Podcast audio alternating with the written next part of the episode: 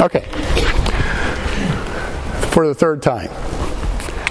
We are going to Proverbs chapter 2. We are talking about the topic of fitness of the heart and receiving God's wisdom, knowledge, and understanding. This was something that was shared to me when I was a brand new believer, and it just kind of rocked my world. It just kind of opened up my eyes to certain things in regards to my personal relationship with the Lord and through His Word. And so I'm just simply sharing what was shared with me. I'm adding a little bit uh, more to it because of things that I've discovered in my own personal study and my own experience with uh, with uh, you know my relationship with God through His Word and in the Spirit. And um, you know the, what we've looked at so far is there, there are certain things that need to be established. One, it starts off my son. So the first thing, of course, is are you his son? Are you indeed a born again, spirit uh, indwelt, sealed, filled believer? Because if you're not, then the things of God are not really going to do you any good. You're not going to comprehend what's going on here. You're not going to be able to relate to it. So you have to be a member of the family. So are you indeed a member of the family? That's got to be established first. The second is, is what is my judgment on God's word? You know, what is my judgment on God's word? Is it my authority? Is it my guide? Is it the book that I go to? Is it His Word that I go to as far as the issues of my heart and the, uh, the affairs of life and so forth and so on? And, and do I look at it as my authority? Do I look at it as my authority? The third thing we looked at last week is am I storing this away in the script and the purse of my heart to sustain me through this life and am I am I looking to it as my as my defense, my weapon against the assault of the enemy upon my soul? So am I storing God's word in my heart? Am I hiding it away in my heart to uh, nourish me in this walk and, and help me to uh, fight against the wiles of the devil and the temptations and the things that I face in life? Now the fourth thing that we're going to look at here is right here in uh, verse 2 and I'm going to read Proverbs uh, 2 2, and then I'm going to pray, and then we're going to get into what this uh, verse is talking about. He says, I'll just uh, put it in context. My son, if thou wilt receive my words and hide my commandments with thee, so that thou incline thine ear unto wisdom and apply thine heart to understanding. That's our next two uh, things that we're going to look at. So, Father in heaven, we come to you now, Lord God, and quite frankly, Lord, we are dependent solely upon you. It is your word we are your people, and this is our authority, our guide in life. And so, Father, we are coming to you and we're praying for your assistance, for your help. Uh, help us, O oh Lord God, to see your wisdom and your knowledge so that we might understand how we might walk in this world, this, uh, this evil world that is constantly assaulting our souls. So, Father in heaven, please, please, please open our eyes to what you would have for us today. And we look to you and we we thank you in Jesus Christ's name. Amen. So, I, um, when I, I, in my margin of my Bible, I put uh, prick up the ears in order to get closer to hear. That's what I put. That's what it means by inclining my ear to hear uh, God's word. So when you think of an incline, what do you think of? Yeah, you think of a slope or, or you know, an, an ascent. When we used to go down, when we'd go down and see my dad in Louisiana years ago, we had to travel through the middle of Arkansas on some of those twisty mountainous roads. And along some of the places uh, of that road, uh, the uh, state of Arkansas had built these huge gravel inclines in case the brakes of a truck would fail or something, and so the truck driver would be able to drive into these gravel inclines and bring the truck to a stop uh, for the truck driver's safety and for the and and the and the and uh, you know other travelers on the road safety. When uh, we would go and do endurance, um, and Heather would get us all exercised up, we would walk from the armory down across the parking lot, take a right, and go up over that bridge that goes over 49 Highway. And uh, let me tell you something. That incline on that bridge is uh, steeper than you might think it is, especially when you're, you know, a 60 some year old, out of shape, you know, overweight man. Uh, getting at the top of that hill was was uh, quite a quite a um, quite an exercise on my on my part. You know, my favorite part of that bridge uh, was on the other side when you started going downhill. It was a little easier, but. Um, Why do you think going up the hill was better for me than going down the hill? Yeah, it's exercise. It exercised my body and it also exercised my mind as I sat there and told myself, just a little further, just a little further, you know? So yeah, it, it, it was an exercise. It was a second, and I say, I use these two illustrations because um, to incline one's ear uh, to hear the Word of God requires effort on our part. It really does if you stop and think about it. It requires effort on our part. When this young man in, was exhorted to incline his ear onto the wisdom that is found in God's Word, the young man knew, uh, the father knew that this young man would encounter resistance to that. And there is resistance when it comes to the part of inclining one's ear to hear wisdom.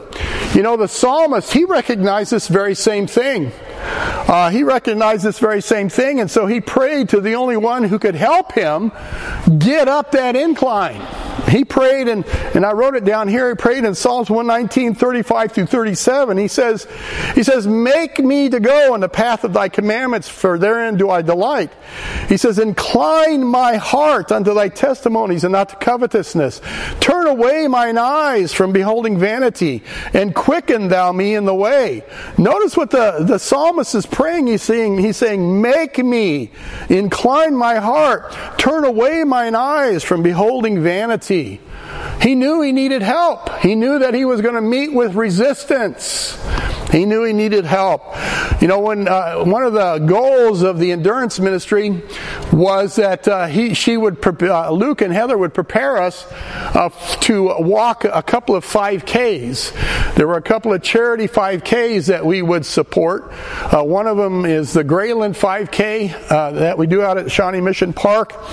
And at, I think at Shawnee Mission Park they do it right because they have certain little stations, little rest stations uh, in some of the more difficult uh, places along the course, and it's a beautiful park, it's a beautiful course, but there's a lot of deep hills and stuff that you've got to climb on. Wherever these places were, they always had people there to cheer us on. You know, keep going. You're almost there. You're at the you're at the 2K mark. You're at the 3K mark. Keep going. Keep going. And so they would they would encourage us along the way, especially in those difficult uh, parts of the course. There's always going to be resistance in our walk on this world as as we're walking with the Lord. There's always going to be resistance. There's always going to be hard times. There's always going to be things that's going to try to get you to quit, try to get you to stop, try to get you to turn around, go the other way. Uh, there's always going to be those things that are going to make uh, things hard going for us. Uh, sometimes it'll be our own family that will make it hard on us. Sometimes it'll be our job that'll make it hard on us. Sometimes it'll be our health, whatever it is. Let me tell you something. God is pulling for us. You understand that? God is pulling for us. God is wanting us to endure. God is wanting us to persevere. And He's pulling for us. He's pulling for us all the time. And that's the time where you need to incline your ear to hear God's pulling for you. I've got passages that I go to, and I've listed some of those passages down, like Philippians 3 13 through 14. He says, Brethren, I count not myself to apprehended, but this one thing I do, forgetting those things which are behind, and reaching forth unto those things which before I press toward the mark for the prize of the high calling of God in Christ Jesus.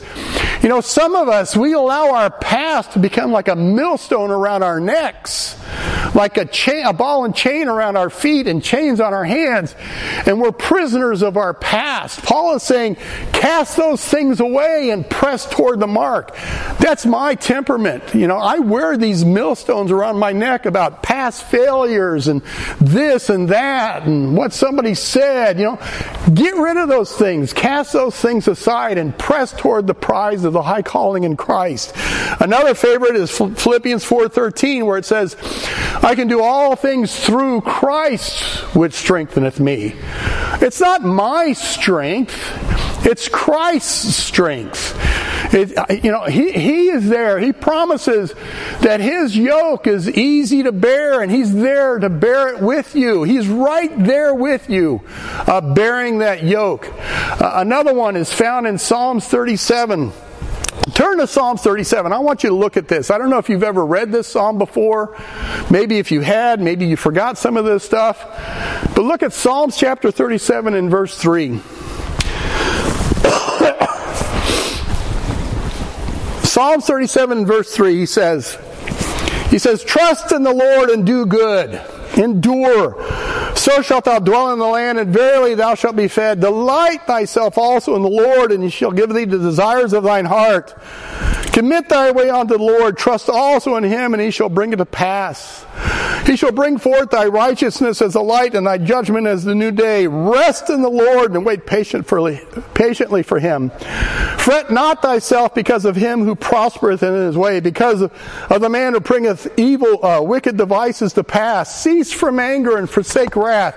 Fret not thyself in any wise to do evil, for evildoers shall be cut off. But those that wait upon the Lord, they shall inherit the earth. You know, we live in a wicked time. We live in a time that's very oppressive. We're we living in a time that is contrary to God's word. And you can allow it to get, you know, get you all depressed and bummed out and, you know, you want to storm Washington DC with pitchforks and stuff. It's not going to work, guys. It's not going to work. But God's in charge. God's in control. And one of these days this mess is going to be straightened up. But in the meantime, we need to persevere. We need to endure. We need to remain to be faithful witnesses and testimonies to the grace of God in our life. Another one is Psalm 37, 23 through 28, the very same psalm. He says, The steps of a good man are ordered by the Lord, and he delighteth in his way. Though he fall, he shall not utterly be cast down, for the Lord upholdeth him with his hand. David says, I have been young, and now I'm old, yet have I not seen the righteous forsaken, nor a seed begging bread. He is ever merciful and lendeth, and his seed is blessed. Depart from evil and do good, and dwell forevermore. For the Lord loveth judgment and forsaketh not his saints. They are preserved forever, but the seed of the wicked shall be cut off. Jesus said, I will never leave thee nor forsake thee. Do you believe that? Because he won't. Sometimes I think we forget. Sometimes we allow our circumstances and our situations and our dire consequences, we forget that. That's when we need to lean into God's Word. Lean into God's Word for our strength, for our encouragement, to persevere, to endure. These are passages that I go to, and there's several others. But these are passages that I go to when I need to lean into God's Word to hear my Father's encouraging words to me that, yes, I am with you in this all the way to the end. He is. He is. Something else the psalmist mentions in Psalms 119. Instead of leaning towards covetousness, he wants to lean towards God's testimonies, toward God's word. There's a lot of distractions in this life. There's a lot of distraction in this life designed to lure our eyes of what, off of what is important, to redirect our focus on what is trivial and temporal and as far as eternity is, eternity is concerned, means nothing in our Christian walk. But it's there all the time. The deadlines, the bills, the, this and the that. Always seeking to lure us away, lead us into a different direction. Be aware of these things. Be aware of these things. Sadly, for some people, they simply do not have an ear for God's Word. They don't. They don't have an ear for God's Word. They hear it, but they don't heed it.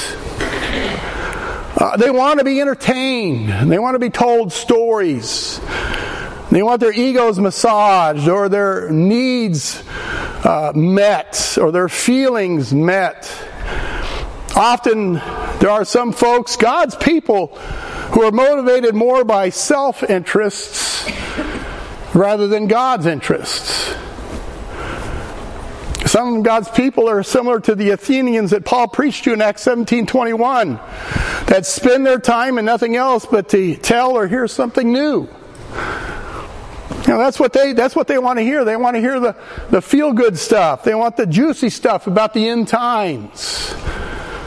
You know, they, they whatever tickles their fancy. They don't want to hear strong Bible teaching and preaching that will prick their hearts unto repentance or, or uh, um, have them face something about themselves that's not Christ-like and they need they need to correct. They don't want to hear that kind of stuff. That makes me feel uncomfortable, guilty. You know, I don't like hearing that kind of stuff. You know, Paul warned about our time when he said in 2 Corinthians 4 3, For the time will come when they will not endure sound doctrine, but after their own lusts shall heap to themselves teachers having itching ears, and they shall turn away their ears from the truth and shall be turned on to fables, lust, covetousness. They covet the stuff that makes them feel good, but they don't want to hear the meat. They don't want to hear the meat. Some folks have ears that need to be scratched. They want to hear something pleasant, something new, something that makes them feel good about themselves. You know, years ago, a woman on the job site wanted me to recommend a good Bible teacher on the radio as she went home after work. I said, Well, there's a man called J. Vernon McGee. He's an old timey preacher. He's on the radio. He's, he's pretty good. You might want to check him out. Well, the next day at work, I had an opportunity to see her, and I asked her, I said, Would you, what'd you think about uh, McGee? Did you listen to him? And she says, Yeah, I, I listened to him, but um, I didn't like him. I said, Well, how come? She says, Well, he preached dry old Bible doctrine. What I'm looking for, yeah, what I'm looking for is, is something get me excited in the spirit. And besides that, I just couldn't get over his voice. If you ever listen to McGee, he's got a gravelly, you know, southern voice. Well, being the young knucklehead that I was, I asked her at the time, I, I said, Well, exactly um, what spirit are you wanting, wanting to get excited? Are you wanting uh, the spirit of your carnality uh, to be excited or that of God's? And uh, I told her God's spirit gets excited when God's people hear God's truth and apply it rather than seeking to be entertained by it. Well, I didn't win a fan that day. But that's the way people are. Yes, ma'am. I can say I had the same experience with him. When I thought that I was a Christian, I couldn't stand that man. Yeah. I could go back and say, for sure, I would say, yeah. Yeah. Yeah. Yeah. Exactly. Because he, he teaches truth. And if you're a child of God, that's what you want to hear. That's what you want to incline to. You want to incline to the truth. You want to hear that truth because you know that truth fills your heart. It, it, it ministers to your soul. It ministers to your soul. Remember the question I asked, the second one? What is my judgment of God's Word? Right? Not your opinion. What is your judgment of God's Word? Is it my authority? Is it, is it my go to source for wisdom and understanding and knowledge in this world? Is it? That's a question that's got to be settled. That's a question that's got to be settled. Or, you know, would we rather go down the easy side of the hill?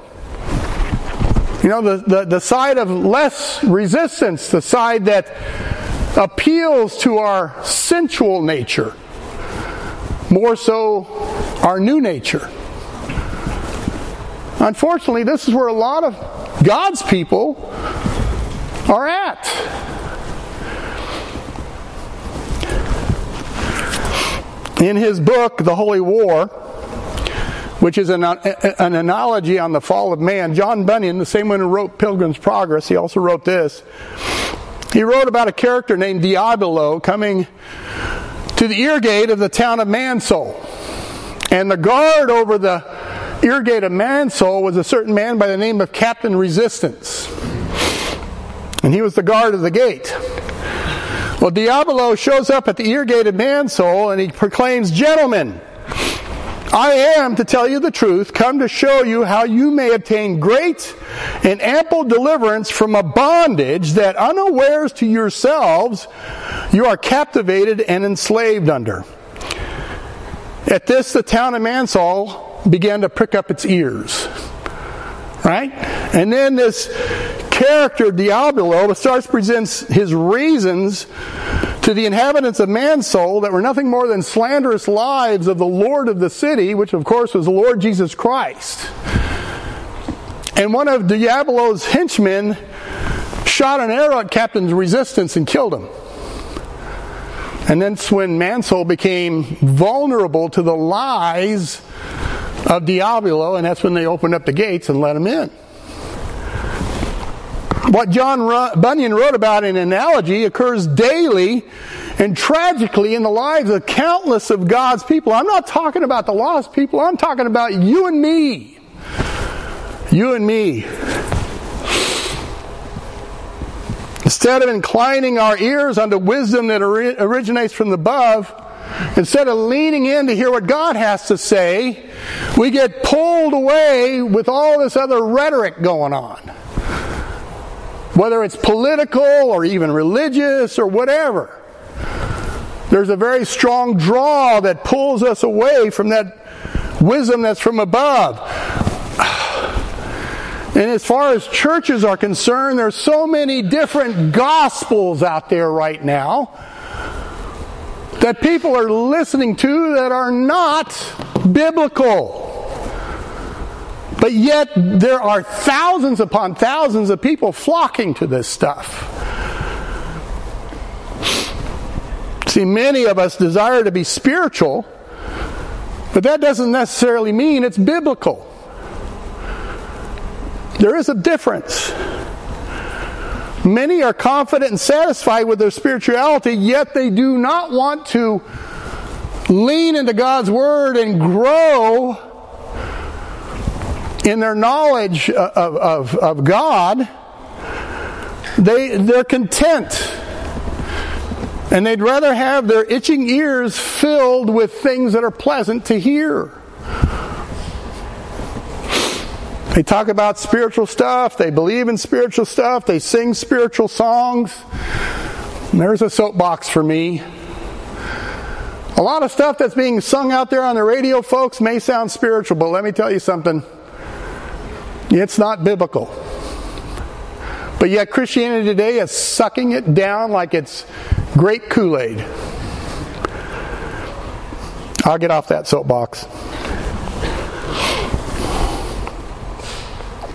A lot of Christians today, they're, they're all spiritual, all right. But they're like dry leaves being blown about with every wind of doctrine. Because they're not established in the Word. They're not established in the Word. They've got itching ears that need to be filled. Another facet to this inclining to the ear is seen in the case of uh, King Saul. Turn to 1 Samuel 15. 1 Samuel 15. Of course, Saul was the first king. He was he was uh, Israel's choice for king. Started out okay. He did. He started out okay, but something went amiss in this man's life. 1 Samuel 15 1. Samuel also said unto Saul, The Lord sent me to anoint thee to be king over his people, over Israel. Look what he says here. Now therefore hearken thou unto the voice of the words of the Lord. The word hearken is the very same word incline in Proverbs 2 2. Very same word. And he was to incline his ear to the voice of the words of the Lord. All right? Look down here in verse 18. And the Lord sent thee on a journey and said, Go and utterly destroy the sinners, the Amalekites, and fight against them until they be consumed. Wherefore?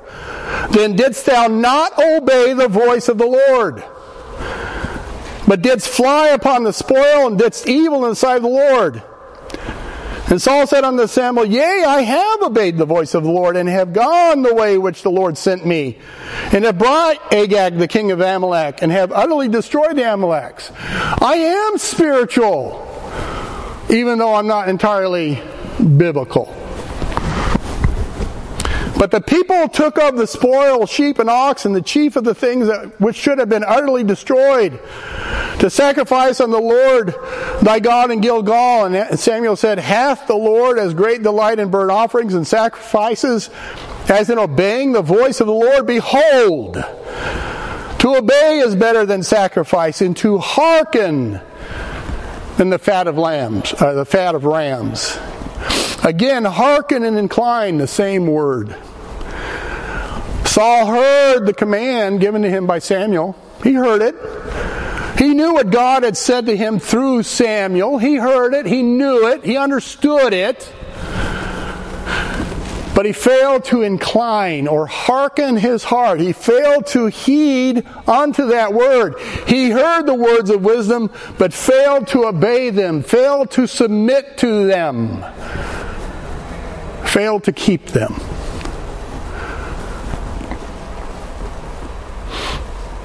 And so he lost the kingdom. Psalms 119, 112 says, I have inclined my heart to perform thy statutes always, even unto the end. Saul's issue is the same issue that many of us wrestle with in the matter of the heart. It's not that Saul misunderstood what Samuel had told him. It was a heart issue with Saul that brought about his fall. He simply did not judge God's word as his authority. And so he adopted the attitude of, I'll take it or leave it. I'll take it or leave it. He compromised. He believed that it was open to personal interpretation. I think we've all been there. It applies to, but not me. I've been there. Saul's motivation was not a love for God. It was more uh, a, self-centered concern about his place among the people. That's what he was worried about. Like many of God's people today, it was Saul's self-interest that overruled his submission, his obedience, his heeding God's word, and so he compromised. He compromised for personal reasons. Personal reasons. Turn to Second Chronicles 24. Second Chronicles 24. The same kind of hard attitude was also true of Judah. In the last days of the kingdom, there in Jerusalem, uh, Psalms 24, they wouldn't uh, give ear to God's prophets.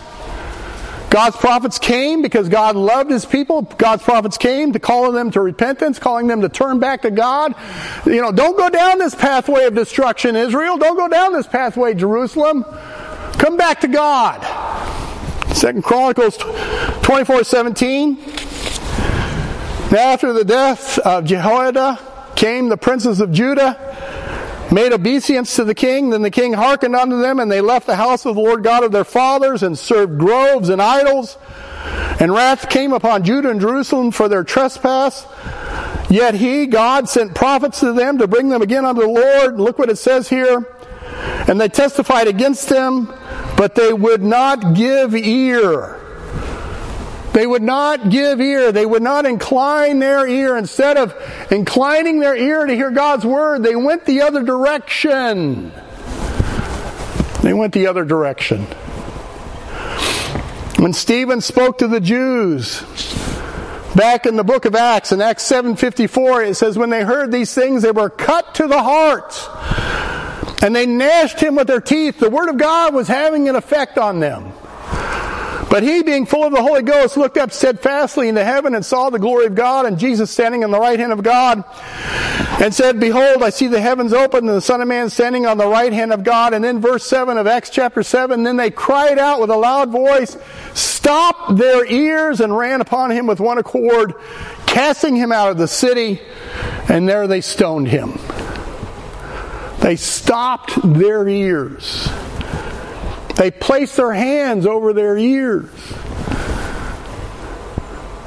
I can't remember which of our kids it was, but we were, they were in trouble, and they did this. Wrong thing to do. But God's people do it all the time to their father. They stop their ears. They, they may not literally put their fingers in their ears, but have you ever talked to someone trying to encourage them or counsel them and you can see it in their face as they shut down? What are they doing? They're stopping their ears. They're stopping their ears. There's a danger, folks. If you don't incline toward the Word of God, there's only another direction to go. And there's a danger, there is a risk when you decline from God's wisdom. Turn to Jeremiah chapter 6.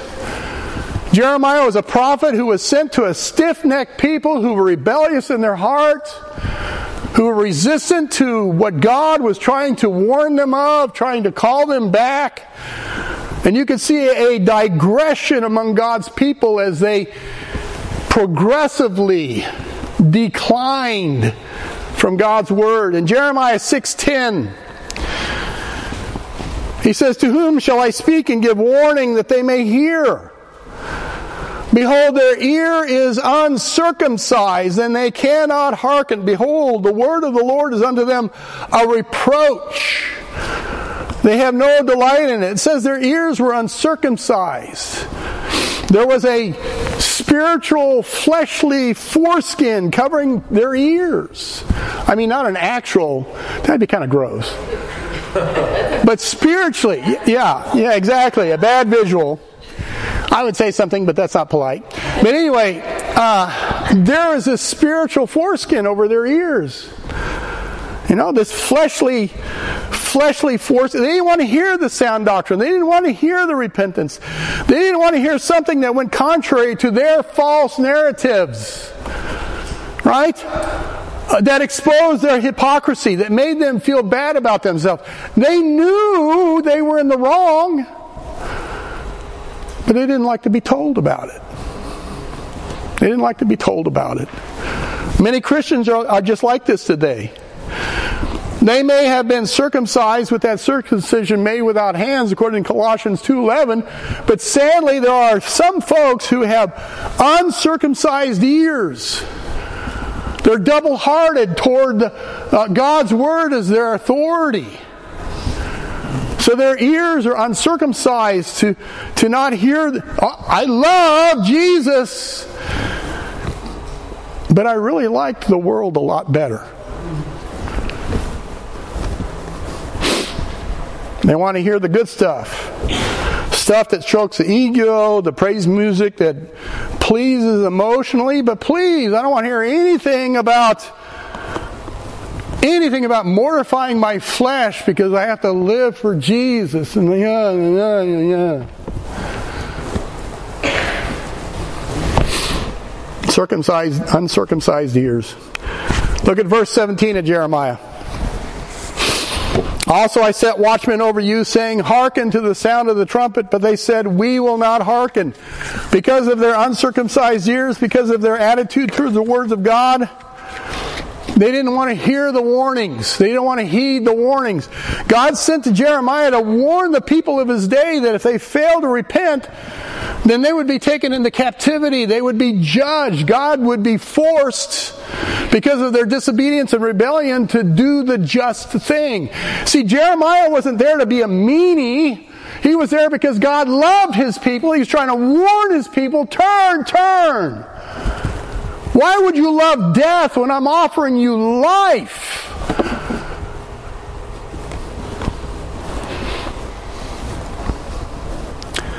But they didn't want it.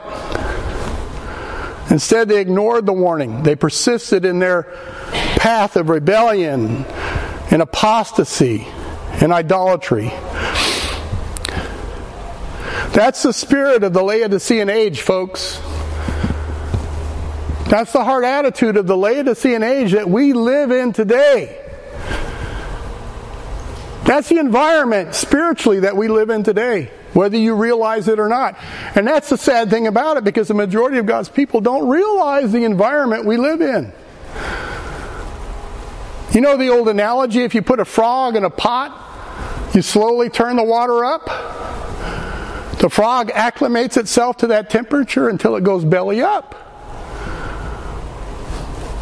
That's the way a lot of Christian people live their lives. They go belly up and not even realize why. They mistakenly believe that God must be blessing me because of all of my material wealth, not realizing that they're spiritually bankrupt. They don't realize the dire state that they live in in this lukewarm spiritual environment of this Laodicean age. And they have this attitude of, I can take it or leave it about the things of God. Unless it excites me or personally profits me or entertains me or isn't overly inconvenient for me, then I'll listen. Then I'll listen. They have fleshly ears that like to be tickled. They ignore the clear warnings of impending judgment. Like Jeremiah's day, those people, you know, they don't want to hear that. They don't want to hear that. They didn't want to incline their ears to God's word. You know, water becomes lukewarm. It doesn't matter if you've got a glass of ice cold water or you've got a steaming cup of hot water. If you put it in a room like this, 72 degrees or whatever, what happens to that water? Eventually, takes on the temperature of the environment. Beloved, we do not want to take on the temperature of this environment we live in. You understand?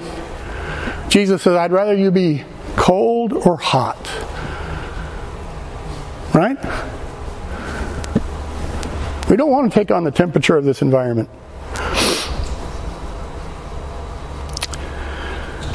If you decline away from God's Word, you start listening to the wrong stuff, you start heeding the wrong stuff, that's exactly what you're going to do. And guys, I'm not talking about the secular political garbage that's out there. I'm talking about the spiritual garbage that's out there. That's what I'm talking about. It's an attitude of heart that takes place in the heart of God's people when they begin to draw away, decline away from the wisdom that's from above. Then they take on the temperature of the Laodicean age. And we don't want that. And that's something we have to battle all the time. Something we have to battle all the time. And then there's the last stage here in Jeremiah 18 18 in this declension away from God's word. I don't even know if that's a correct term. This, huh? Sounds good. Okay, I'll stick with it then. When it no longer becomes sweet to you, when God's word starts to become bitter, that should be a warning sign to you. Jeremiah 18, 18 said, Then said they, Come and let us devise devices against Jeremiah, for the law shall not perish from the priest, nor counsel from the wise. That's their priest, their counsel, their wisdom. Nor the word from the prophet, Come and let us smite him with the tongue, and let us not give heed to any of his words. You see, Christians today prefer their own brand of religion and their own brand of preachers and their own brand of doctrine. The princes of the people of Jeremiah's day shot to shut down Jeremiah, silence Jeremiah. There are religious leaderships out there doing the very same thing, trying to shut down folks who are preaching the truth. It's true. It's there. You know, our church rightly holds that the KJV 1611 is God's word to the English speaking people. We've given our, if you guys have paid attention to this, we've given our reasons for it. Solid, sound reasons for it. Let me give you a little history so you can kind of tell, kind of see where, why we are where we are. Since its uh, completion, King James Version, with uh, te- Textus or received text, there's been opposition to the KJV Bible from Rome since it was conceived, since it was put together. But the real attack came in 1870s um, from uh, two Anglican believers, which is essentially one step away from Rome, really, if you know anything about it. Uh, fellow, two, couple of fellows by the name of Westcott and Hort. I don't know if you've ever heard of these guys. Well, Westcott was an Anglican bishop. He was a spiritual advisor to the king. Hort, he was a professor at Cambridge University. So there's some pretty high credentials right there. Uh, but they decided, without any real reason, and even failed to tell anybody about what they were doing. So this was a secret deal going on between these two men. Unlike with the KJV translators, which was very open for examination, but these guys secretly took it upon themselves to take corrupt manuscripts and rewrite the Bible. And these guys knew there was problems with these manuscripts they were using. In fact, they said, Our belief that even among the numerous, unquestionably spurious readings of the New Testament of these older manuscripts, this was their opinion. They had no proof on this. There are no signs of deliberate falsification of the text for dogmatic purposes. That's an out out lie. Because there were intentional changes made. In other words, these men were saying, hey, we recognize that there are serious concerns regarding these faulty manuscripts, but we're going to use them anyway to write this new Bible of ours. The Revised Standard Version. And so these men were the ones who went about to write a new Bible, and they were the ones that coined, uh, they were the ones where you hear the oldest manuscripts are the best. That's where it came from. That's not true. That's not true. And so these men purposely set out to replace the KJV and its Textus Receptus sources with their own version based on manuscripts that even the KJV translators rejected and even scholars before the KJV scholars rejected because they knew they were full of errors. And in, in, in short, their theory suggested that for 1500 years, the, the preserved Word of God in the Textus Receptus was lost until it was recovered by these two manuscripts that they use. One of these manuscripts was found by Tischendorf on a trash pile in a monastery, and the other one sat on the shelves of the Vatican collecting dust until it was rediscovered in the 19th century. So, one from a trash heap and one that was neglected. And this is what they based their RSV on. Quite frankly, Westcott and Hort were heretics. They hated the KJV as God's Word. They hated the fact that it was founded upon the Textus Receptus. And Hort's own mother even disagreed with her son in his translation.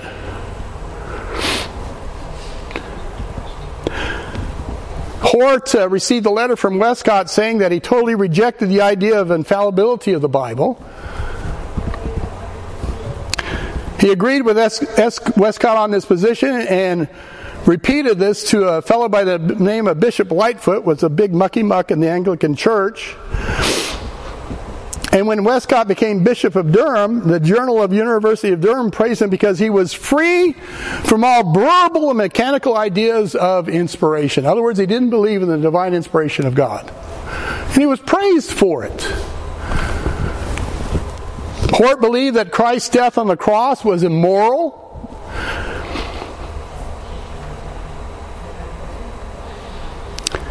Um, he didn't believe in blood atonement.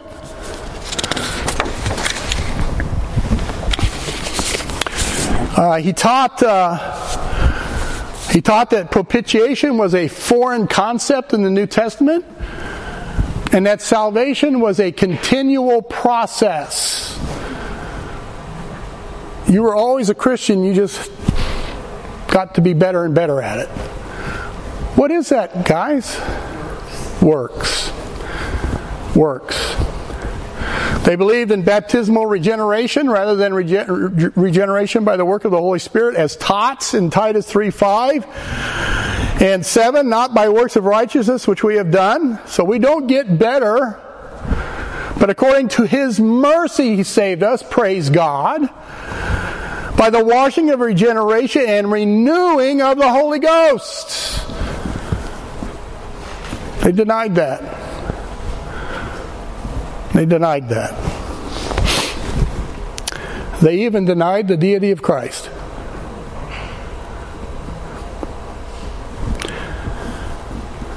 They're intellectuals. They could use very clear language, but they obscured the language to hide what they were doing from the common man. Boy, where have we seen that lately? Let's just name it differently. Let's cover it up with sem- sem- uh, semantics. I think is the right word. Westcott believed the first three chapters of Genesis was a fairy tale. Hort praised Darwin and, and evolution. Both of these men were involved in the Christian socialist movement, which is nothing short of communism. Hmm. Hmm. Can you see a pattern? We're seeing the very same thing in the church today, folks. Where do you think it's coming from? You think it's coming from inclining to God's word, or you think it's coming from the other source? That's where, that's where it's coming from, folks. That's what we're seeing today. But the majority of the Laodicean believer is sitting in that pot, reaching boiling point. Both of these men wanted to reunite with Rome. Both of these men approved Aristotle and, and, and Plato. They both hated gospel salvation preaching.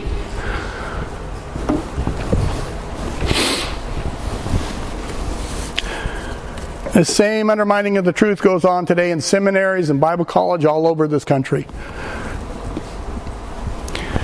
See, that's why this church makes the stand that it stands.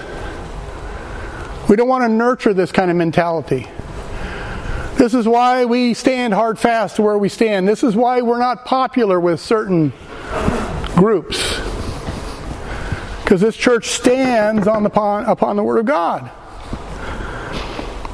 We have God's Word. We have God's Word in spite of what scholarship is trying to tell you, folks. We have God's Word. We have God's Word in our grubby little hands, much to the chagrin of those who know better for us. Psalms 119, 36, it says, Incline my heart unto thy testimonies and not to covetousness. Turn away my eyes from beholding vanity, all of that stuff. Psalm 78, Give ear, O my people, to my law. Incline your ears to the words of my mouth. You see, once again, we're faced with the root of the matter. Our heart attitude concerning God's Word is key. You have to have a fit heart to receive God's wisdom and knowledge and understanding. This is so important. This is one of the landmarks in life's path that I'm showing you here. Don't miss it. Don't take the exit ramp to something else. We desire to be entertained more than edified. Do we want to hear clever and funny stories rather than God's Word? Do we choose a Bible that, yeah, may not be easy to read for one that may be easier to read but is not true to the Word? Have we become too proud, too busy, too distracted, too disillusioned, too lost, too complacent that we prefer to decline our attention away from the only thing that will give you hope and purpose and direction in this life? Is that where you want to go? Psalms 119.30 says, I have chosen the way of, the, of truth. Thy judgments have I laid before me. I have stuck unto thy testimonies. O Lord, put me not to shame. I will run the way of thy commandments when thou shalt enlarge my heart. I have chosen. Have you made that decision? Have you settled that issue in your heart?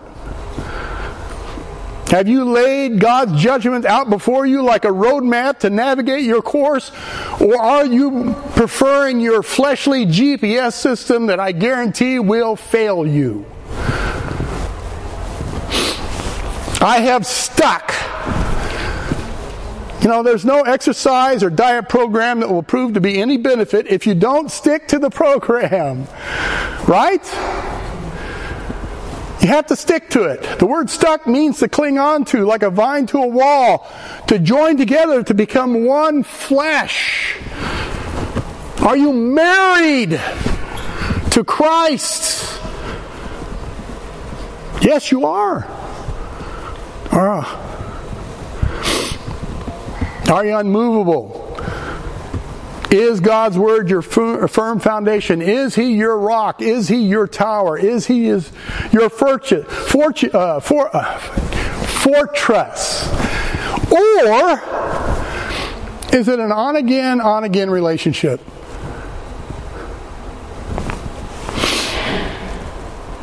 Yeah, I'll stick to it as long as it appeals to me. As long as you allow me some wiggle room. No. He says, I will run a chosen course to be pursued. This is the way I'm going. I will not be deterred. You know, so many people, so many of God's people run around like chickens without their heads attached.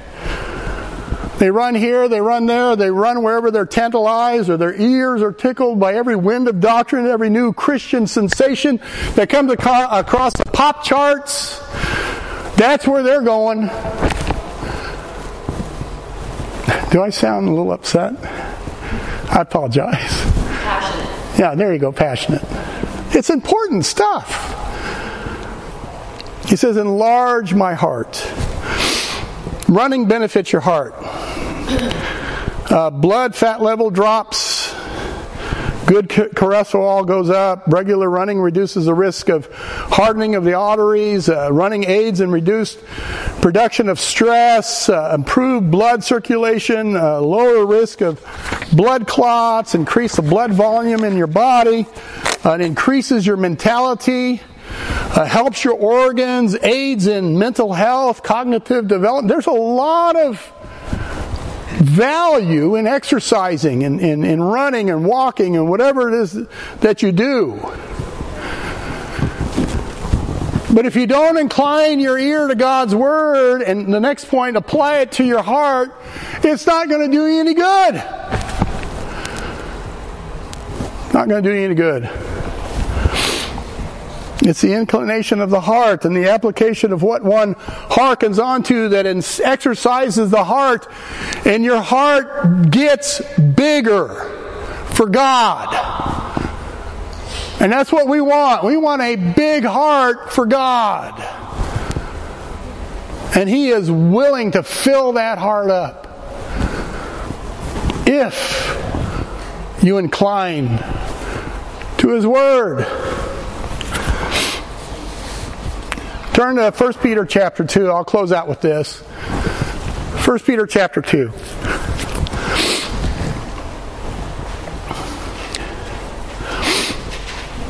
Incline one heart to God's word. Perk up the ears. 1 Peter 2, verse 1 through 3. Excuse me. Peter writes here, Wherefore, laying aside all malice and all guile and hypocrisies and envies, all evil speakings. Focus here on verse 2 and 3. As newborn babes desire the sincere milk of the word that ye may grow thereby, if so be ye have tasted that the Lord is gracious. According to studies, breastfeeding is the most powerful form of interaction between the mother and the infant. Uh, due to uh, the uh, physical closeness between the baby and the mother, studies have proven that the baby's affections for the mother is stronger toward the mother than anyone else in the family because of that intimate connection. Beloved, do you want a strong attachment to God? You want a big heart for the Father, the Son, and the Holy Ghost? Then lean in, like a baby to its mother's breast to the Word of God. Lean into it. If God's Word is no longer sweet to you, t- sweet to your taste, I can confidently tell you it's not because of God's Word. It's a heart issue.